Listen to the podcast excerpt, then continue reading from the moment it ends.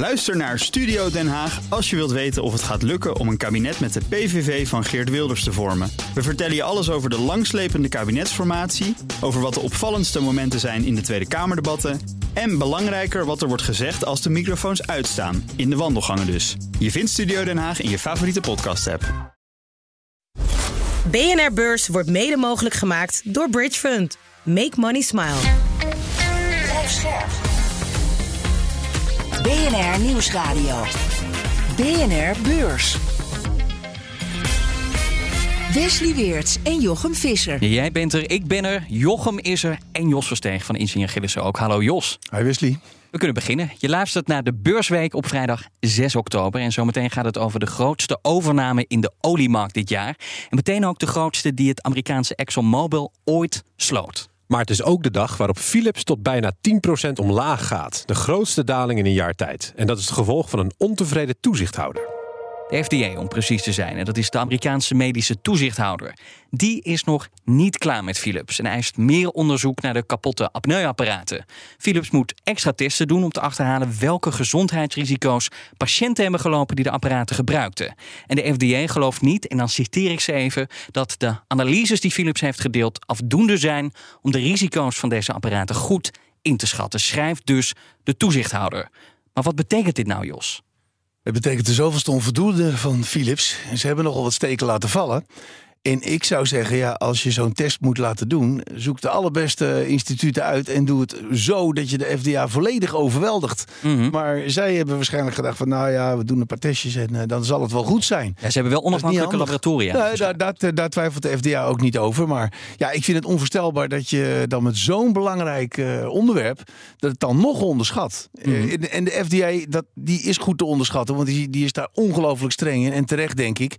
Maar ja, Philips heeft zoveel steken laten vallen. Dan zou je zeggen, als je het nu eens een keer echt helemaal klaar wil hebben, laat je het ook tot alle hoeken en gaten onderzoeken. Maar wat zegt de FDA nou eigenlijk? Zegt die, trekken ze nou de onderzoeken van Philips in twijfel? Nee. nee, ze zeggen die onderzoeken die zijn onafhankelijk, die zijn goed. Maar ze zeggen er wel bij van nou, we willen eigenlijk toch nog wel wat meer onderzoek zien. We zijn nog niet helemaal tevreden. Dat is het enige wat er in het rapport stond. Maar wat moeten, wat moeten ze dan nog extra onderzoeken?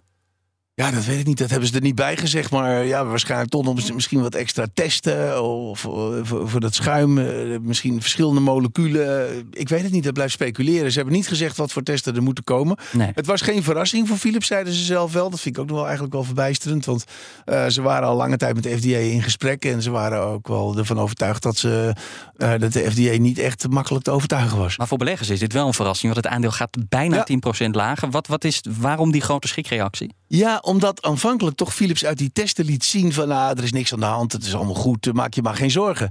Ja, en als de FDA dat, eh, er was altijd wel onzeker of ze dat zouden accepteren en, en het dan inderdaad niet accepteert, ja, dan neemt toch wel de kans als je dus nog dieper gaat graven dat je wel wat vindt. Dat is dus het grote risico, dat dat dus blijkbaar niet zo is nog. Ja, daar is men wel erg beducht voor. En de gaswinsten van Shell die klimmen weer de lucht in. De megawinsten van vorig jaar die zijn er nog niet. Maar de vraag neemt weer toe. Zeker nu de temperatuur in Europa weer lager wordt. En dat stut de handel in gas en olie. Valt te lezen in een handelsupdate waar Shell mee kwam. Shell verwacht het lopende kwartaal meer te verdienen.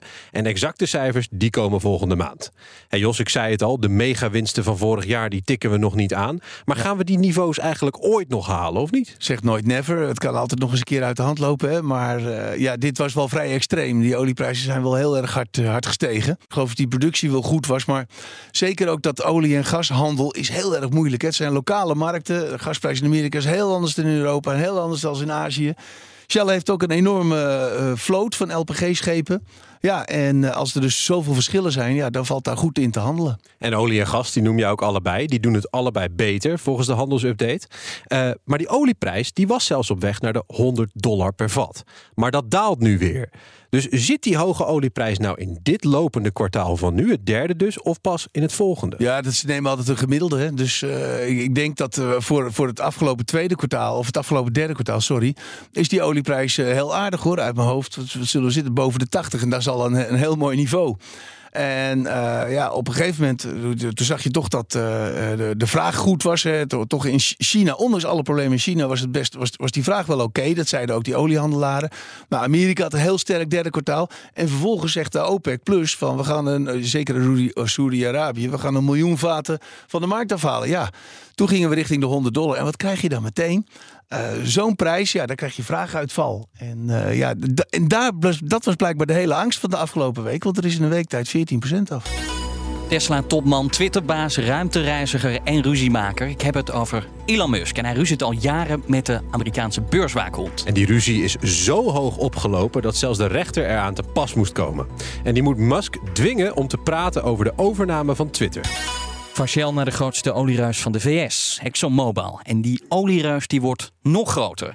Exxon werkt aan een megadeal die voor een aardverschuiving kan zorgen in de oliesector. So it's going to be, as you said, probably uh, the biggest deal of 2023. Also, interestingly, the biggest deal that, that Exxon's done since it merged with Mobil, apparently. Het wil Pioneer Natural Resources overnemen, meldt de Wall Street Journal. Dat bedrijf is groot in schaliegas en olie. Kost 60 miljard dollar, maar dan heb je ook wat. Namelijk een gigantisch netwerk van schalievelden. En dat loopt van het westen van Texas tot aan New Mexico. Ja, Jos, Exxon zet dus die megawinsten van vorig jaar in voor deze aankoop. Maar is dat een goede besteding? van, uh, van je geld? Ja, ik denk het wel. Die schalieolie is erg interessant, omdat het geen decennia lange megaprojecten zijn. En daar zijn oliemaatschappijen op dit moment een beetje beducht voor, want je weet nooit in hoeverre het echt, uh, wanneer het einde komt aan dat olietijdperk. En met die schalieolie, ja, is de kwestie van binnen twee jaar heb je je plan en dan heb je al je productie. Dus het, is, uh, het, het lijkt eigenlijk wel of dat Amerika daarmee swing producer is geworden. Hè. Ze kunnen heel snel de productie opvoeren, maar ook heel snel weer de productie terugschalen. Dus wat dat betreft is dat, is dat erg interessant in deze periode. En het is bij die schalie in lange tijd geweest, uh, daar bijna letterlijk het Wilde Westen. Texas, hè, New Mexico. De, dat daar heel veel kleinere partijen zaten die enorm veel investeerden, marktaandeel probeerden te winnen. En daarom was er eigenlijk nooit vrije kaststroom. En beleggers zijn het in de afgelopen jaren behoorlijk zat geworden. En uh, die dwongen die maatschappijen toch om vrije kaststroom te leveren en dividenden en zo uit te keren. En uh, ja, daardoor is het wat stabieler geworden. En ja, je zag ook wel in, in zo'n ja, roerige markt werkt een uh, consolidatieslag wel heel erg goed. En dat is de afgelopen jaren ook echt gebeurd inderdaad, ja. Ja, en er is dit een voorbeeld van. Wat misschien nog een bijkomend voordeel is, is dat Exxon hier maar ook een soort zekerheidje koopt. Namelijk grote voorraden olie en gas. En het voordeel ze hoeven ook zelf niet te gaan boren. Is dit ook iets waar ja, de aandeelhouders heel blij van worden? Ja, nou, dat is, daar kun je allemaal berekeningen voor doen. Hè, wat je betaalt per, voor reserve per vat. Hè, of, of, of de per vatprijs voor, voor, voor die reserves die je koopt. Die reserves zijn natuurlijk ook altijd uh, onzeker. Maar je moet ook wel niet vergeten dat die, die schalieolie, dat is al een tijdje bezig. En we, we zullen daar toch echt, we zitten daar tegen de maximum productie aan. Je ziet nu bij die hele hoge olieprijs die we de afgelopen weken zien, eigenlijk dat er nog steeds weinig uh, extra productie uit Amerika komt. En dat heeft er ook mee te maken met een technisch aspect. Van als je meer gaat boren, dat, er eigenlijk ook minder op, dat het minder oplevert. Exxon zegt eigenlijk met deze overname: wij blijven nog even fossiel. Sterker nog, daar zetten we harder op in. Wat vind jij ervan dat het bedrijf nog decennia lang zwaar leunt op fossiel? Ja, dat is heel erg triest. Uh, als het aan mij ligt, zou het allemaal sneller uh, moeten gaan. Maar dat gaat het nou helemaal niet. En dat is heel moeilijk. Wat je wel ziet, is dat die oliemaatschappijen, en zeker de Amerikanen, helemaal geen trek hebben in die omslag. Want uh, de, die, die transitie is negatief voor ze. alternatieven die, die zijn veel minder renderend. Ik zeg altijd, kijk maar naar Eerstad in, in Denemarken. Het bedrijf dat rendeert amper heel veel problemen.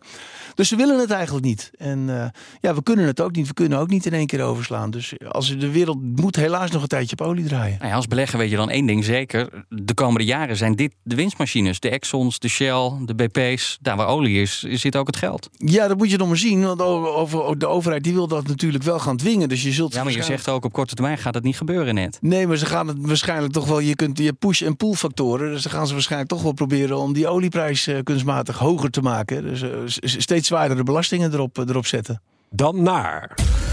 Elon Musk alarm. Want Elon Musk die wil niet getuigen in het onderzoek naar de overname van Twitter. Maar de SEC, de Amerikaanse beurstoezichthouder, die wil dat wel. De vraag is of hij een hoop wetten brak toen hij de aandelen kocht en daarover begon te twitteren vorig jaar. En of Musk zijn papierwerk wel op orde had.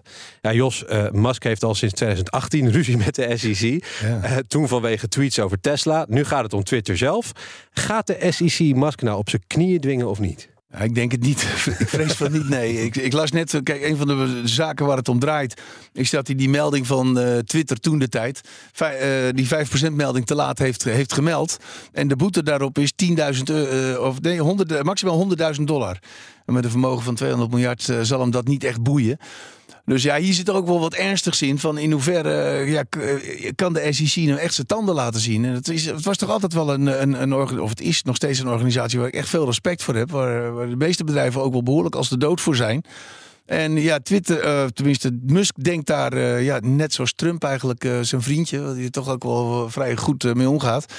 Uh, denkt hij dat hij, alle, dat hij overal weg mee komt. Dus wat dat betreft vind ik het niet zo'n uh, goede zaak. Ik, voor mij mag hij een, een flink straf krijgen. Het is misschien wel goed om even aan te geven waar dit nou precies om draait. Jos, jij zei net al, het gaat onder meer over het melden van die, die grote som aandelen die Musk kocht van Twitter. Ja, die heeft hij gekocht zonder te melden. Ook vraagt de SEC zich af waarom ja, Musk niet liet weten dat hij Twitter wilde overnemen. En tijdens dat overnameproces wilde hij het bedrijf ja, opeens niet meer hebben, omdat er te veel bots op Twitter zaten. En uiteindelijk nam hij het dan wel over.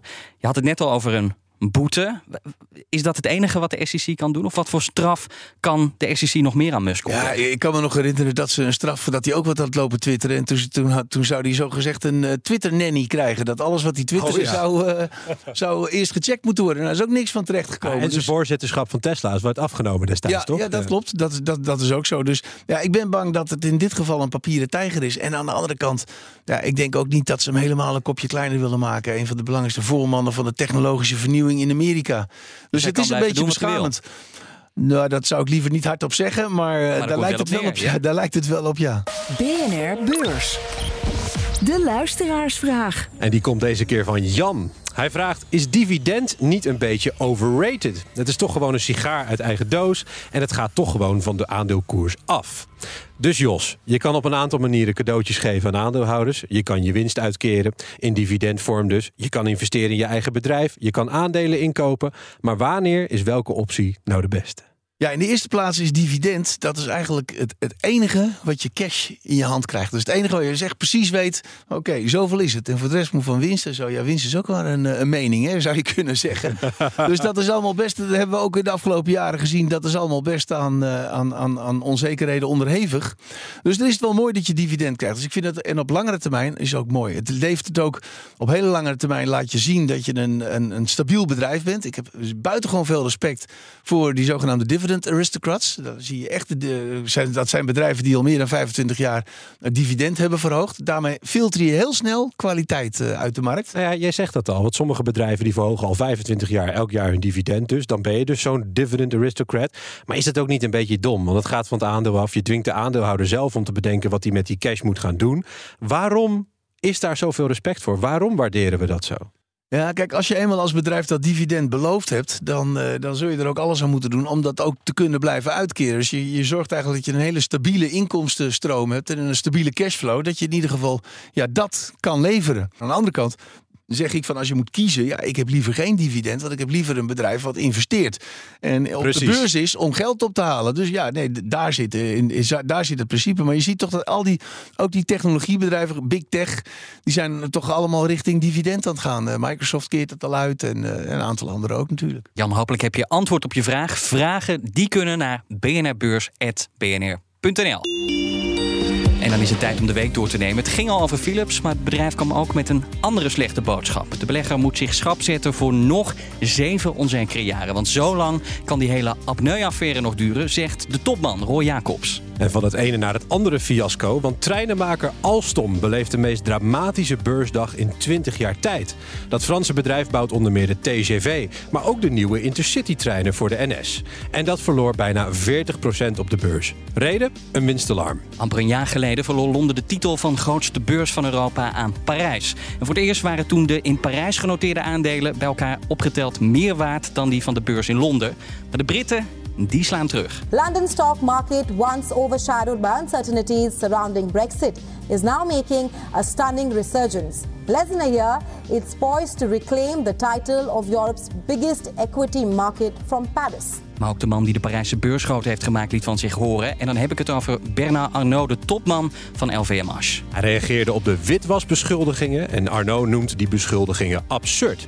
Hij zegt eigenlijk, hoezo zou ik dat doen? Ik ben toch al zo rijk en daar is onze Europa-verslaggever het mee eens. Waarom zou Arnaud, die een uh, carrière van meer dan 40 jaar achter de rug heeft... en, en een groot internationaal bedrijf heeft opgebouwd... dat allemaal op het spel zetten met een uh, vage onroerend goed transactie die illegaal zou zijn? De advocaat zegt dat alles is gebeurd in uh, overeenstemming met de wet. Van Frankrijk naar Duitsland, want daar blies defensiebedrijf Renk last minute zijn beursgang af. En met last minute bedoel ik ook echt last minute, want slechts een paar uur van tevoren werd alles gecanceld. En als reden worden de verslechterde marktomstandigheden genoemd. En na de Amerikaanse, na de Europese, zit nu ook de Britse toezichthouder achter een techreus aan. Twee eigenlijk, Amazon en Microsoft. Het draait vooral om een macht op de cloudmarkt, want daar zijn ze veel te machtig. En bij ons bereikt het aandeel Flow Traders een dieptepunt. De koers van de flitshandelaar zakte naar het laagste punt sinds de beursgang in 2015. Maar ondertussen regende het renterecords. Want terwijl wij klagen over de spaarrentes, schoten de rentes op staatsleningen omhoog. De 10-jaarsrente in, breekt in de VS zelfs bijna door de 5%. En de laatste keer dat dat gebeurde was in 2007. Jos, de centrale banken hebben al gezegd, de rente blijft nog langer hoog.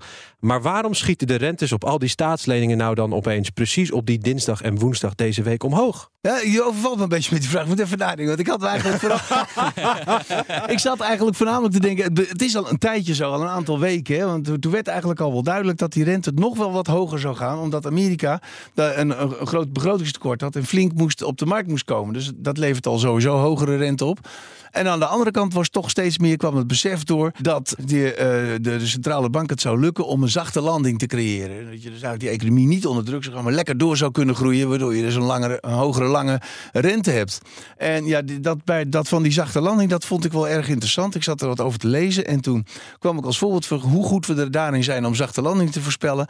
Uh, Janet Yellen, we kennen, wie, wie kent haar niet? Hè? Goede Voordat zij uh, zelf de, de, de vet leidde, was zij leidde zij de, de San Francisco Fed. En op, in de, de vergadering van 30, 31 oktober zei zij, 2007, so in summary, I think the most likely outcome is that the economy will move forward to a soft landing. Let wel, dat was twee maanden voor de Great Recession kwam. Dus ja, dat voorspellen van die zachte landing, dat, ik heb het nog eens nagezocht, dat wordt eigenlijk iedere keer verwacht. En wat betekent die hoge rente nou eigenlijk voor bedrijven? Dat, kijk, de meeste bedrijven hebben zich natuurlijk uh, te goed gedaan aan, aan, aan, aan genoeg uh, leningen toen de rente zo laag was. Dus de meeste bedrijven zitten wel goed over het algemeen. Technologiebedrijven hebben helemaal niet zoveel leningen. Die hebben juist heel veel cash. Maar ja, ik had het er vanochtend nog met een collega over. Je zou eigenlijk even nu goed moeten scannen. Welke bedrijven hebben er flinke schulden? Jullie noemden net Alstoom. die heeft volgens mij flinke schulden. Mm -hmm. En ja, dan kan ik me nog herinneren. Een, tijd heb ik toen veel werk aan uh, besteed. Ik dacht zo'n zo'n 20 jaar geleden. Dat waren die telecom equipment leveranciers. Motorola en Nokia en zo. Die hadden ook veel schulden. En moet je dus heel goed gaan kijken van hoe ziet die kaststroom in de komende tijd uit. Hoe ziet de herfinanciering eruit. En ja, dan kun je ze eruit vissen. De bedrijven die in de problemen komen. En dat gaan we natuurlijk zo meteen krijgen. En heb je dat al gedaan? Uh, nee, we hebben nog niet gedaan die scan, maar we hebben wel bepaalde ideeën inderdaad van sectoren waar het wat, wat minder goed is. Nou, volgende week maandag meteen mee beginnen. Dan naar die Britse toezichthouder, want die heeft het gemunt op Amazon en Microsoft. Die zijn veel te dominant en te machtig met hun cloud-divisies en maken het Britse bedrijven veel te lastig. I think what we'd like to see is a um, fair playing field for competition in the market, and I think that's all about making sure that the business customers who rely on the cloud can switch and use multiple providers easily. Dat is precies wat nu dus niet kan, want Amazon en Microsoft hebben bijna 80% van de Britse cloudmarkt in handen. Weinig keuze dus. En als je overstapt, dan wordt het je ook nog heel erg moeilijk gemaakt, omdat je bijvoorbeeld flink moet betalen als je klant wordt bij de concurrent. En Jos, die Britse toezichthouder, die gaat hier nu dus onderzoek naar doen. Maar ja, wat krijg je dan uiteindelijk? Ja, een boete, en dan? Ja, nou precies, daar heb je precies het punt waar ik ook over zat te denken. Kijk, waarom zijn ze zo groot geworden? Omdat ze zo goed zijn. En hele grote bedrijven die hebben ook het vermogen om enorme cloudparken, serverparken mm -hmm. op te zetten. Dus het is echt een, een, een business voor big business. En ja, daarom is het ook zo geconcentreerd. Hoe willen ze dat dan gaan doen? Willen ze, heeft de overheid het recht om nieuwe concurrenten die waarschijnlijk minder goed zijn in het zadel te helpen? Dus ja, ik vind dat, ik vind dat heel erg moeilijk. Je ik vind het opbreken. Nou, dat is ook heel lastig hoe we het op gaan breken. Dan regionaal of zo. Eh.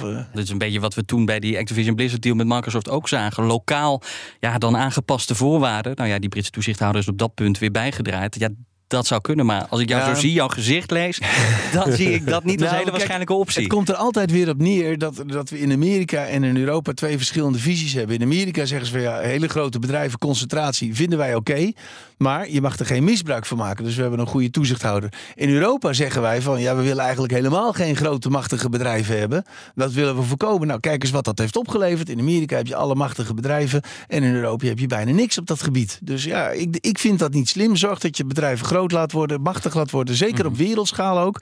Maar hou wel goed toezicht. Het is ook de zoveelste aanval op eh, big tech bedrijven. Overal ter wereld worden onderzoeken en rechtszaken gestart. Nou ja, dan misschien in Europa nog een klein beetje extra. Ook naar Meta, dat is het bedrijf achter Instagram en Facebook. En die denkt nu een oplossing te hebben gevonden voor de beroerde verstandhouding met Brussel. Namelijk reclamevrije versies, zodat ze geen data meer hoeven te verzamelen. En voor een tientje per maand blijft Meta dan van je gegevens af. Heeft dat kans van slagen, Jos? Ja, er zal vast wel eh, één of twee mensen zijn eh, die dat, die dat willen gaan, die dat willen gaan betalen. Ja, nou, nou ja, nee, ik denk dat ze wel goed, goed hebben uitgerekend dat het aardig uitkomt. Ja, maar, mensen die om privacy geven, die zitten heel- toch niet meer op Facebook? Nee, precies. Dus eh, ja, ja, er zal misschien een enkeling zijn die dat heel belangrijk vindt. Ik, ik, ik heb daar altijd zelf. Kijk, ik vind privacy en, en, en dataverzameling zo. Dan moet je als bedrijf heel erg voorzichtig zijn. Dat moet heel goed geregeld worden. Alleen ja, je moet, je moet het ook niet overdrijven. Heel veel mensen hebben zelf die denken de- dat je er echt voortdurend in de gaten gehouden wordt. Het is allemaal niet gepersonificeerd. Dus er zal, ja, je, bedrijven doen er niet zo heel veel mee dan dat je alleen maar de juiste advertentie zou moeten krijgen op je scherm. Nou, ik zie soms ook advertenties en denk van slaat dat nou op mij? Dat snap ik niet helemaal. Die Dus trouwjurk, nog- hè? Ja, precies. daar valt nog wat, daar valt nog wat, eh, daar valt nog heel wat te winnen. Maar is het voldoende om Brussel tevreden te stemmen? Nou, Zo'n- de? Brussel, of tenminste de, het gerechtshof heeft dat zelf voorgesteld. Van een zorg, zorg dat mensen de keuze kunnen maken. BNR Beurs. En al de hele week leren we onze gasten van BNR Beurs nog beter kennen. Ja, bijvoorbeeld over die reclames. Ik wou maar zeggen, want we vragen aan iedereen wat hun succesvolste aankoop was op de beurs. En was dat dan een gelukje of het resultaat van maandenlang diepgravend onderzoek? Jos, het zweet staat nog op je voorhoofd. en jij hebt een aandeel meegenomen dat net zo goed in de rubriek met de grootste flops had kunnen zitten. Eh, toch heb je er een hoop aan verdiend. Galapagos. Ja. Waarom stopte jij daar geld in? Ja, ik ben er heel vroeg ingestapt en ik vond het erg interessant. En ik wist eigenlijk, dat is eigenlijk dommigheid. Want ik had helemaal niet zo goed door hoe groot die risico's waren. En na verloop van tijd kreeg ik dat wel door. Heb ik in, na verloop van tijd op instigatie van meneer Stiratsky, dat was onze directeur. Van, schrij- schrijf nog eens een rapportje van jongens, hoe gevaarlijk het wel niet is. Want later had je toch wel mensen die zaten er echt in te speculeren. Maar ik vond het erg interessant. Ik wist weinig van biologie, dus ik ben er helemaal ingedoken. En wat het mooie was van Galapagos, je kreeg ook heel goed toegang tot Onno van, van, van de Stolpen. Die, eh, die heel veel eh, wilde toelichten. Het bedrijf was heel open. De eerste keer dat ik er naartoe ging, werd ik nog heel goed. Dat was de vrouw die de investor relations deed. Die vertrok naar Amerika. En zei, nee joh, kom maar langs. Zo zaten we daar in een huis met allemaal dozen aan de tafel. Heb ik de hele ochtend aan tafel gezeten. Heeft ze het me allemaal uitgelegd. Dus het bedrijf was heel open. Heel een beetje interessant. ingepakt. Ja, of ze wilden heel Ja. veel geld ophalen, toch? Nee, want uiteindelijk, nee, kijk, uiteindelijk is die koers naar bijna 200 euro gestegen. En later voelde ik me wel een beetje eh, bekeken. Van, van eh, dat er uiteindelijk eh, ook de, de, de man die de onderhandelingen deed met de FDA zijn aandelen verkocht had. Dat vond ik allemaal niet zo netjes. En Van der Stolpen, ja, die was gewoon heel enthousiast over zijn bedrijf. Maar het belangrijkste aan het hele akkefietje vind ik. Dat ik, eh, kijk, als een bedrijf, wat, wat was het? Het was verzeventienvoudigd. En als dat in je portefeuille gebeurt, dan heb je al heel gauw flinke pluk. En dan wordt het interessant, want op een gegeven moment had ik bijna 20% in mijn eigen portefeuille. En maar het leuke is van, wat moet je nou doen? Kijk, je kunt als je heel snel zeg je van ja, je moet, je moet eh, winst nemen. Van winst nemen is nooit iemand aangooien. Als je met te vroeg alles verkoopt, ja, dan, eh, dan, dan, dan mis je, dan mis je het rendement. Dus wat, wat ik deed, was steeds plukjes verkopen. Gewoon, eh, ik geloof dat ik het in drie keer verkocht heb. Een keer op 80, 90, een keer op 175. En allemaal voor de piek van februari. Nee, nee, 2020. daarna ook nog heb ik ze ook nog helemaal die hele rit. Het laatste plukje heb ik nog meegemaakt tot 50 of zo. Oké. En dus ja, je, je kunt het nooit helemaal precies doen. Maar wat dus wel belangrijk is, van, je moet voor jezelf aangeven wat tolereer je, hoe groot mag een belang zijn in je portefeuille. En ja, ik, de, ik wil graag hele grote risico's nemen, daar is beleggen voor. Dus dan vind ik het niet erg als een aandeel oploopt tot 20% van mijn portefeuille. Dat gebeurt niet zo vaak hoor. Dat kan echt wel vaker gebeuren. Dat is me drie keer overkomen of zo. Maar dan, uh, ja, dan eh, let your profits run, is een van die gezegdes. Maar eh, ja, wees wel op je hoede. Blijf daar niet heel lang in zitten. We gaan alvast kijken naar volgende week, want wat staat er maandag op de agenda? Een nieuw kwartaal, een nieuw cijferseizoen. Deze week kunnen beleggers zich verheugen op cijfers van PepsiCo, LVMH en Fastnet. En dan heb ik de Amerikaanse grootbanken nog niet eens genoemd, want ook Wells Fargo, Citi en JP Morgan Chase komen met cijfers. Uw favoriete sandalen en klompenmerk Birkenstock gaat naar de beurs. En tot slot vergaderen het IMF en de Wereldbank deze week, terwijl er een sloot aan macro-economische cijfers uit de VS en China op de mat vallen. Kortom, genoeg te doen, want hoe langer de week duurt, hoe meer je je kostbare tijd zal moeten verdelen. We zijn er bij het einde van de beursweek en dus het einde van de uitzending. Dankjewel, Jos Versteeg van Inzien Gillissen. Fijn dat je er was. Ga lekker weekend vieren. Gaan wij ook doen. En wij zijn er eh, volgende week weer. Tot maandag. Tot dan. BNR Beurs wordt mede mogelijk gemaakt door Bridge Fund. Make money smile. Bij BNR ben je altijd als eerste op de hoogte van het laatste nieuws. Luister dagelijks live via internet. Bas van Werven. En heel langzaam komt de zon op rond dit tijdstip. Je krijgt inzicht in de dag die komt op BNR, het Binnenhof in Nederland en de rest van de wereld. De Ochtendspits. Voor de beste start van je werkdag. Blijf scherp en mis niets.